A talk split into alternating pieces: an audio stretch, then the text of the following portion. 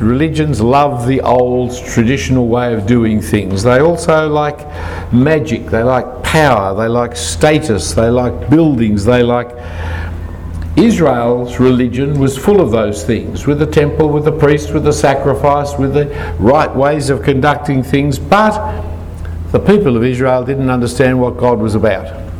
God was setting up a visual aid system to understand the sacrifice of the Lord Jesus Christ, his death, his resurrection, and the like. And they misunderstood it. So in Isaiah chapter 1 and Isaiah chapter 66, the first and the last chapters of the great book of Isaiah, you find God attacking the religion that he set up because he didn't want sacrifices. He, didn't want priests offering up sacrifices and altars, he wanted changed hearts. He wanted people purified by the sacrifices, not the sacrifices. But people thought if I do the sacrifice right, then I will get it right. Now, of course, Presbyterians. Presbyterians got rid of all that rubbish, you know, four or five hundred years ago, and created a new set of rubbishes. We all do it. You can't help it, you see. Oh, it's not the way they used to do it around here. You know, the church has never done that before. Famous sentence for death soon to come. There's a certain hypocrisy, appearing to be godly while being ungodly, or rather being godless. Uh, appearing to give when in fact what you're doing is taking. Uh, legalism always has this potential and Presbyterian has a potential for legalism. Even the legalism of this passage. See, this whole passage is against the kind of legalism about religious practices of piety. Uh, imagining that godliness is a mean to gain, but godliness with contentment is great gain. We think that by doing religion the right way, God will be impressed because we're impressed. But it's nonsense. And Jesus' illustrations here in this chapter, the first half of the chapter, cut right through it. And yet, you see, when you go fasting, wash your face, oil your hair, look normal. I know this man who went on a fast while hiking in New Zealand. And he got Brylcreem it used to be called. Don't know if that's even on the market anymore. It's hairdress for men, and he slicked down his hair and he put oil on his face and walked around. He bumped into all kinds of people. He said, "You look a bit strange. What? What?" He never slicked his hair down, but now he has slicked out. And he said to people, "Well, I'm fasting." The very thing that you're being told to do in order not to be different was the very thing he did, but it made him different. I know the, the alms giving where people advertise how much they give. Um, the Jewish community in Sydney put out a book telling you how much each family has given to the state of Israel and to planting trees and other things in the last year. And when it comes out, of course, every Jewish family in Sydney checks through to see how everyone else's business is going. You know, oh, they only gave 10,000 this year because they give you last year's and this year's kind of giving, so you can know exactly how generous people were. But of course, all you're doing is buying advertising space for you, isn't it? I mean, I drove down here, we were driving down behind a, a, a car which was for nurses, wasn't it? A, a local nurses on wheels. But nurses on wheels sponsored by, and then it tells you the sponsor. It looks like they're being generous, but in fact, it's just an advertising technique. That's all it is. The Wales copter rescues people, but it has its name on the ABC News every night it can pull off a rescue. It actually looks like it's doing something good for people, but actually it's taking. See, it says when you pray, you know, go into your room, close the door, pray in secret. Well, I knew a girl who lived in a household where no one ever closed the doors. It was just kind of that. Yeah, different families have different ways of conducting. They never close doors.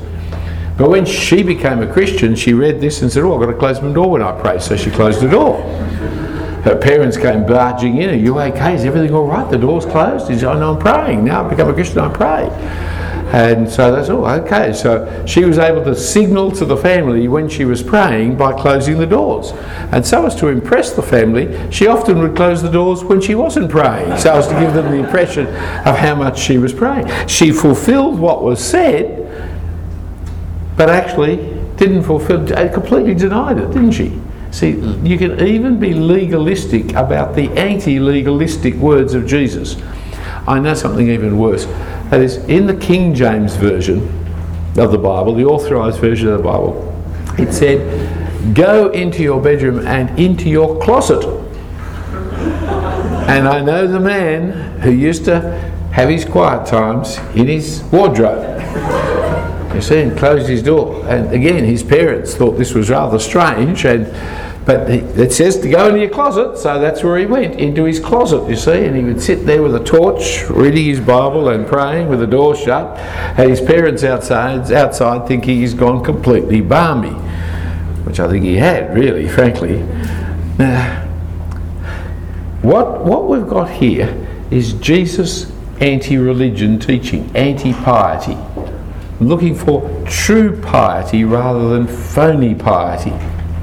You, you can't dictate to God in prayers. You can't manipulate God in prayers. Look, if we all prayed, if we all prayed all night, then God would do what He wants to do. Right? You cannot force the hand of God by the mechanisms that you use for prayer.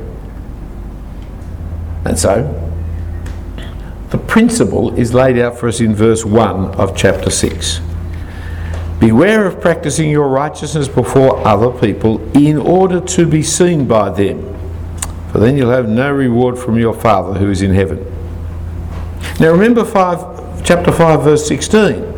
Let your light shine before others so that they may see your good works and give glory to your Father. And now we're told what seems to be almost the opposite, isn't it? That is, you must live the life of good works that are the sign of the outworking of God's transforming effect upon your heart. And if you do that, it will never be hidden. It cannot be hidden. It's like a city on a hill. But you do not do them in order to be seen. Because when you do that, you're not doing them because they're good. You're not doing them because the Holy Spirit's moving you to do them. You're doing them to show off. You're doing them to gain credit and honour for yourself. Sincerity matters in the Christian faith. It's not just what we do, it's the motives for which we do it. It's our heart that matters. It's really important, isn't it? What the heart's in. Outside the library, there's a woman who drops her books, and three men race over to pick the books up for this woman. The first man does it because he sees a woman struggling with all her luggage and trying to cope with the books, and he wants to help her. The second man does it because he's seen this woman for quite some time and he's really interested in the introduction, and here's his opportunity. The third one does it because he's the bottom of the class and she's the top of the class and he wants some free coaching. They're all doing exactly the same thing, aren't they? But the evaluation of those three things is completely different. Your motivation, your sincerity that you are doing what you appear to be doing is of critical importance. So, how can you safeguard your sincerity? The answer here is secrecy. Secrecy safeguards sincerity. See? All good preachers, three points, alliteration, you know, poem at the end, and then your wife comes on and sings a solo.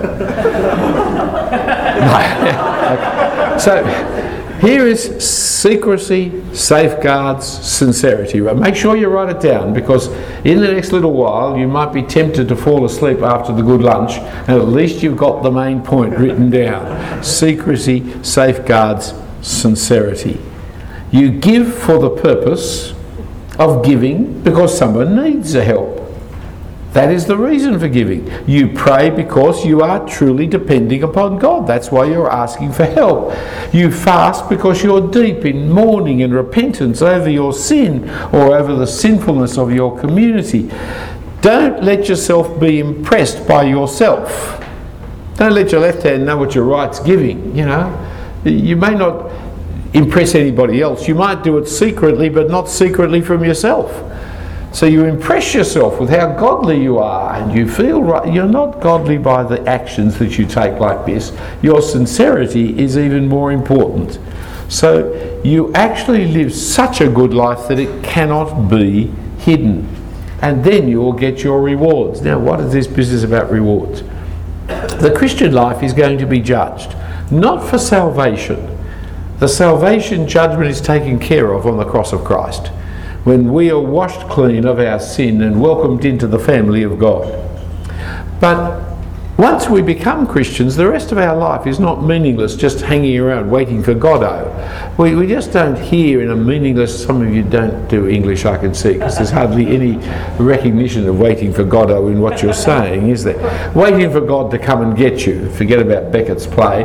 You can't forget about it because you don't know it in the first place, evidently. I tell you, the English department, never mind. Anyway, uh, we just don't hang around wait for God to come and get us. We live a life that God is going to call into account. Uh, not in terms of losing our salvation, that's secured in the death and resurrection of Jesus. But in terms of what have we done with our lives? See, I became a Christian in 1959. When God calls me up and at the end of the day says, Okay, Philip, what have you been doing since 1959? Am I supposed to have become a Christian just to do nothing until then? No. We will all appear before the judgment seat of Christ, we're told in 2 Corinthians chapter 5, verse 10. And then what we've done will be seen for what it is. It'll all burn up, be it wood, hay, stubble, or purified, be it that which is silver and gold and precious stone you will be seen for how you have wasted your life or how you have used your life, how you have engaged in the mission of God or how you've ignored the mission of God. And the rewards will match the actions. Australians, are, we've been affected by the British Empire. It's a dreadful thing. Anyway, never mind, we can't help it. Um, you at least weren't born into it. Helen and I were born in the British Empire, but we're free of that now. We're in the Commonwealth of Nations. And, but the British, you see, they ruled the world by ornamentation. It's, it's a, a weird thing. The Americans ruled the world by economic control. Uh, and the, the uh, Nazis tried to rule the world by militaristic power. And every empire rules by a different mechanism, you see. The British mechanism was they gave people rewards. They made them a knight, or they made them a. Uh, they, they gave. Well, one of the funniest ones was India. They invented a group of men in the backwoods of, uh, back rooms of the Westminster Parliament invented the Star of David. India. Star of India. Well, Star of David. Star of India. The Star of David's a lot older. Star of India. Thank you, dear. I need her on the front seat. It's after lunch. And then they went around all the Rajas of India and they said, if you acknowledge Victoria as the Empress of India, you can be part of the British Empire and you will be made a member of the Star of India. And you get this little star and a sash that you can wear. And all the Rajas said, Oh, Star of India. I'd like one of those. It was only invented, you know, six months before in England. Now they just quickly whipped up a bit of tin, put it on a sash. Yeah, and they're all pouncing around with their Star of India, feeling important because Queen Victoria was the Empress. It's a complete nonsense, right? So when we talk about rewards, we think of school. I'm the fastest 100 metre runner in the school, so they give me a plastic cup that actually looks like it's silver, because who can afford a silver cup these days? A plastic cup that looks like silver, which is going to go on the mantelpiece for my mother to dust for the rest of her life, because I run 100 metres quickly. It's really, it's a whole system is a silly system. And so they give you prizes at, uh, at schools for all kinds of things. You, you read novels really well, and so they give you a novel which you've already read. but this one has a school stamp on the front of it, so you can't get rid of it. know, you can't re-gift it to anybody because it's got your name written in it. So, I mean, the whole thing is a silly system that is, a, and when we read rewards, that's what we think if I pray properly, then God, when I get to heaven, is going to give me a silver cup, maybe a little plaque. All those terrible things at work, you know, where they, they get this piece of paper, they plasticise it, and they award it to you as the employee of the month. You know, so I'm going to get, you know, the best prayer for 1948. you know, there it'll be on my wall in my mansion in heaven, all these best plates. You know, all have their little plastic piece of. That's not it. What is the reward that you're going to get? The people that you give will be helped by your gift. That is your reward. You wanted to give because you saw someone in need. That need has been met. And what's more, you'll become more like God, who is a generous giver. That's your reward. The activity itself carries its reward in it, and God will not let you miss out on it. I pray for this because I'm really concerned for it. What will be my reward? It will. God will grant me my, re- my request. That is my reward. See, when Paul speaks about his rewards, it's in 2 Thessalonians, 1 Thessalonians chapter 2. Just go across there, 1 Thessalonians 2. 1 Thessalonians 2. Oh, yes, last time I looked for it, I was lost. I found it. 1 Thessalonians 2. You've got my Bible, it's 11 pages, 11, 11, 1177. 1 Thessalonians 2. He's really worried about the Thessalonians. They're being persecuted. He had to leave town. But he sends Timothy. He finds out that they're doing all right. But since, verse 17, but since we were torn away from you, brothers, for a short time, in person, not in heart, we endeavoured the more eagerly and with great desire to see you face to face, because we wanted to come to you. I, Paul, again and again, but Satan hindered us. For what is our hope, or joy, or crown of boasting before our Lord Jesus at his coming? Is it not you? You are our glory and joy. See, on the last day when the Lord Jesus Christ comes and all the secrets of hearts are open and all the history of what you've done will be made manifest and the reality will happen, there is the person you taught in Sunday school class. There are the little children who were converted through the missionary that you were praying for. Here is the old lady that you helped share the gospel with. There's the school friend. You've forgotten about them, but that person you shared the gospel with at school, they're Christian now. They're standing there. What is your reward? You see the reality through the eyes of the Lord Jesus Christ. You see what the world actually is. You see what your life has been all about. That is your reward. In this context, Jesus teaches his disciples how to pray. And notice his teaching how to pray teaches them what to pray for. I need to say it because people have got these weird ideas about prayer, that prayer is some kind of mystical experience that you get from meditating. That's called Buddhism or Hinduism, but it's not Christian. Uh, I've written a little book on prayer, prayer and the voice of God. I think that's what it is called. Uh, uh, and uh, I'd encourage you to be reading it, buy it, by all means. There are seven words for prayer in the New Testament, if I remember correctly. Uh, none of them are the word pray, none of them are religious. They're all normal everyday words. In fact, the English word pray is not religious. Uh, when you send a, a, petition to government, you say, We pray the House will listen to this. I, I pray you listen to me this afternoon. I don't think you're God just because I use the word pray. It's just an old English word for I ask you. All these seven words, just are different ways of saying ask. That's why you always pray with thanksgiving, because thanksgiving is not asking. So thanksgiving is not prayer. When you talk to God, you ask Him for things and you thank Him for things. It's as simple as that, and the image is that of Father. That's why Jesus starts off our Father. Right? As a child asks his father for something, so the Christian child asks God for something. It's as simple as that. And the more you ask, the more you bring glory to God. When you ask for big things, you're saying, God, you're all powerful, you can fix this. When you ask for little things, you say, God, you're all loving, you care about the little things. Whatever you pray, whenever you ask, you're bringing glory to God. What should we ask for? Well, Jesus' prayer is all about bringing glory to God. The first three petitions are about God. Hallowed be your name, your kingdom come, your will be done. You'll find them all in Ezekiel 36. The second three things you pray for are all about your participation in the kingdom. Give us today tomorrow's bread. Your, uh, protect us from the evil, lead us not into temptation. They're praying that in the coming of the kingdom I'd be protected. Yes, I said the right thing there. Helen hasn't corrected me, you noticed that time. It's tomorrow's bread, not today's bread. The Greek actually is tomorrow, not today. The translators didn't know what to do with that, so they said it must have been today. Jesus had a slip of the tongue. He didn't have a slip of the tongue, he meant tomorrow's bread. That is the bread of heaven. Remember on the Sabbath, remember the uh, manna from heaven? How on the sixth day they had to collect the seventh day's bread, they had to collect the Sabbath bread beforehand. Collecting tomorrow's bread is collecting the bread of heaven. Collecting the Sabbath bread is what is. So it's all ways of just saying, we want your kingdom to come and we want to participate in your kingdom. That's what the prayer of Jesus is about. And then he challenges us he challenges us in the second half of the chapter about materialism. And the problem is this is the big problem for you and me, my dear friends.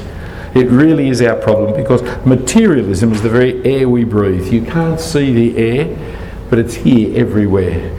You, you always can't live with, well, you can't live without it. You're breathing it all the time. Materialism is like that. It's like your mother's milk. You are fed on it. You have been completely addicted to it. There's nothing you can do about it. It's just there.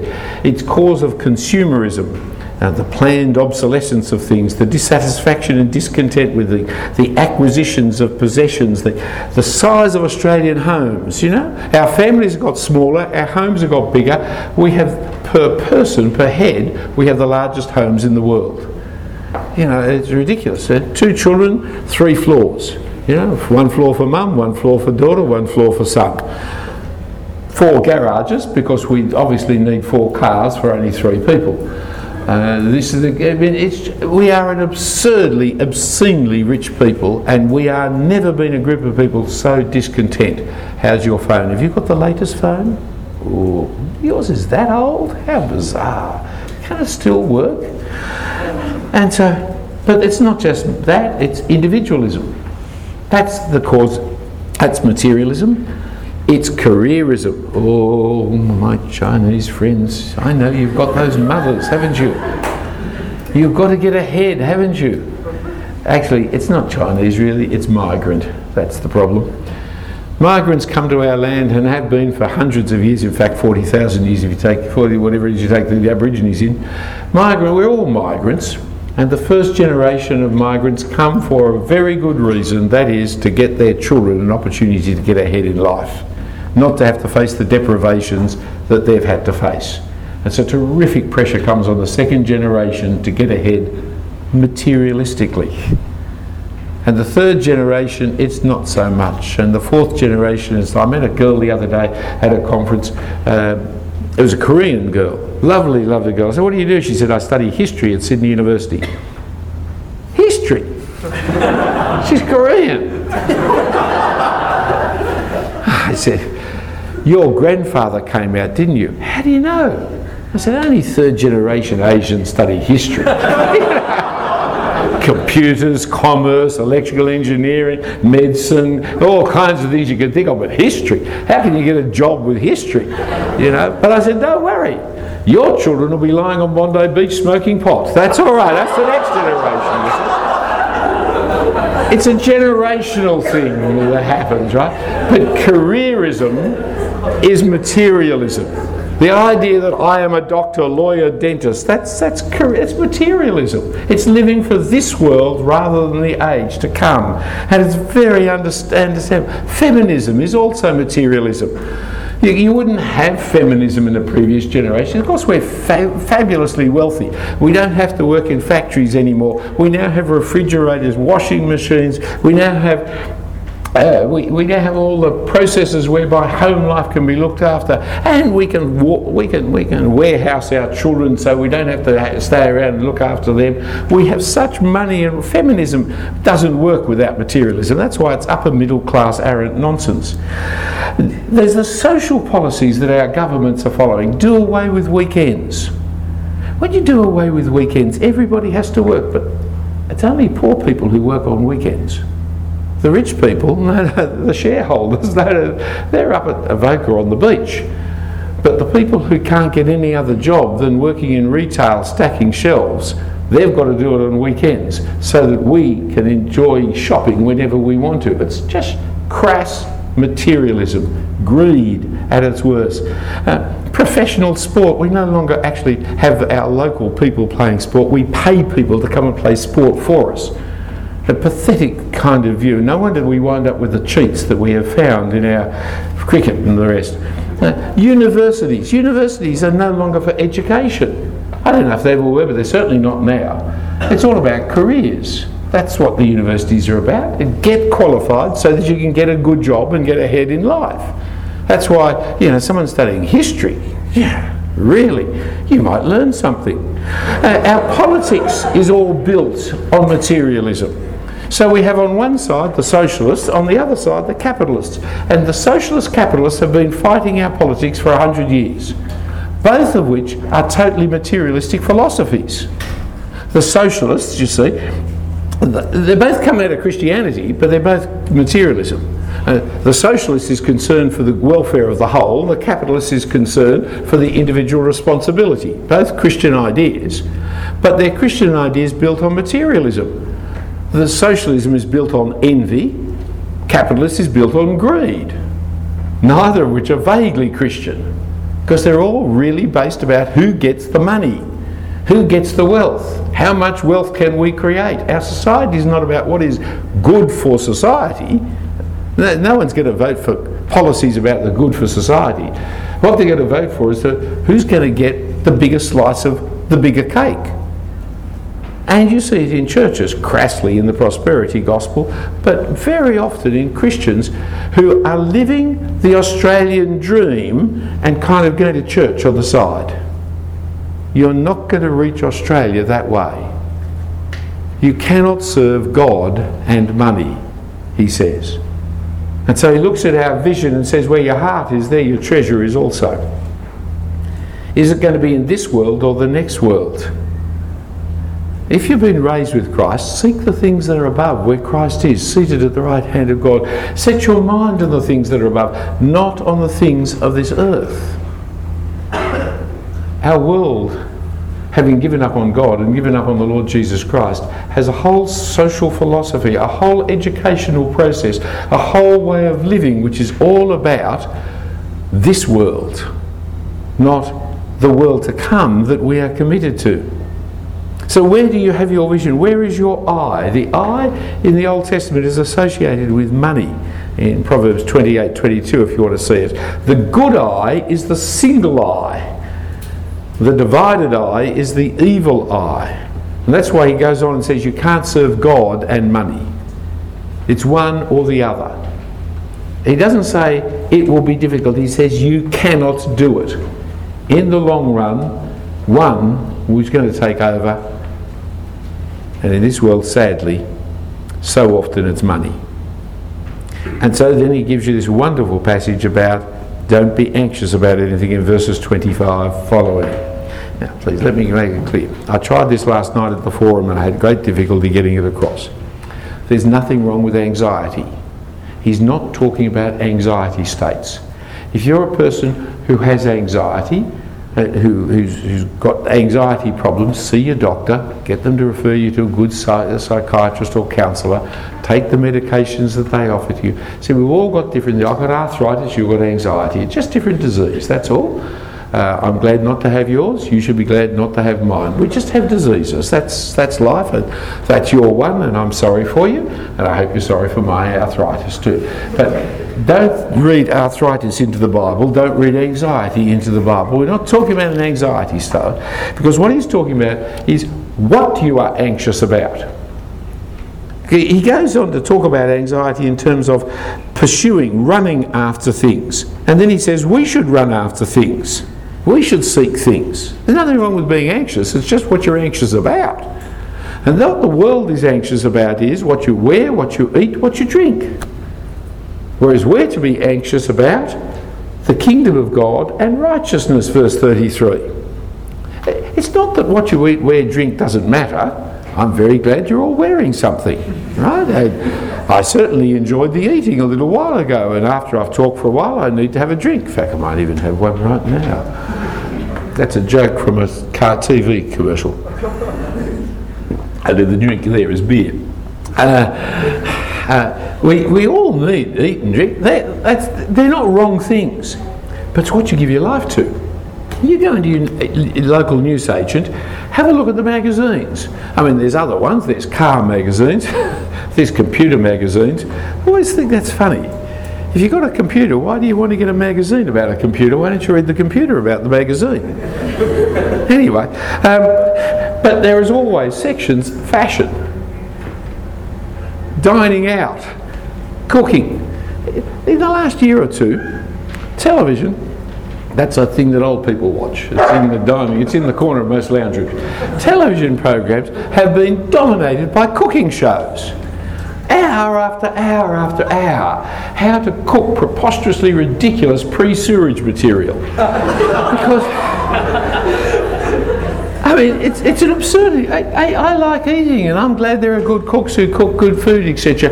But I'm not going to spend every night, hour after hour, trying to find out how other people make food into kind of weird patterns that will affect your palate for two seconds before you send it where it deserves. It's got nothing to do with life. And yet, for many people, that's life. That's what they talk about, that's what they read about, that's what they dream about, that's all there is, you see, is this world. Not us, the kingdom of God and his righteousness. Because we pray, Hallowed be your name, your kingdom come, your will be done. Give us tomorrow's bread. Lead us not into temptation, deliver us from the evil. We're living for the kingdom to come, not for the kingdoms of this world. You want to be in a mission? Great. You want to be fishermen? Fantastic. You no longer live like the rest. You now live a different lifestyle.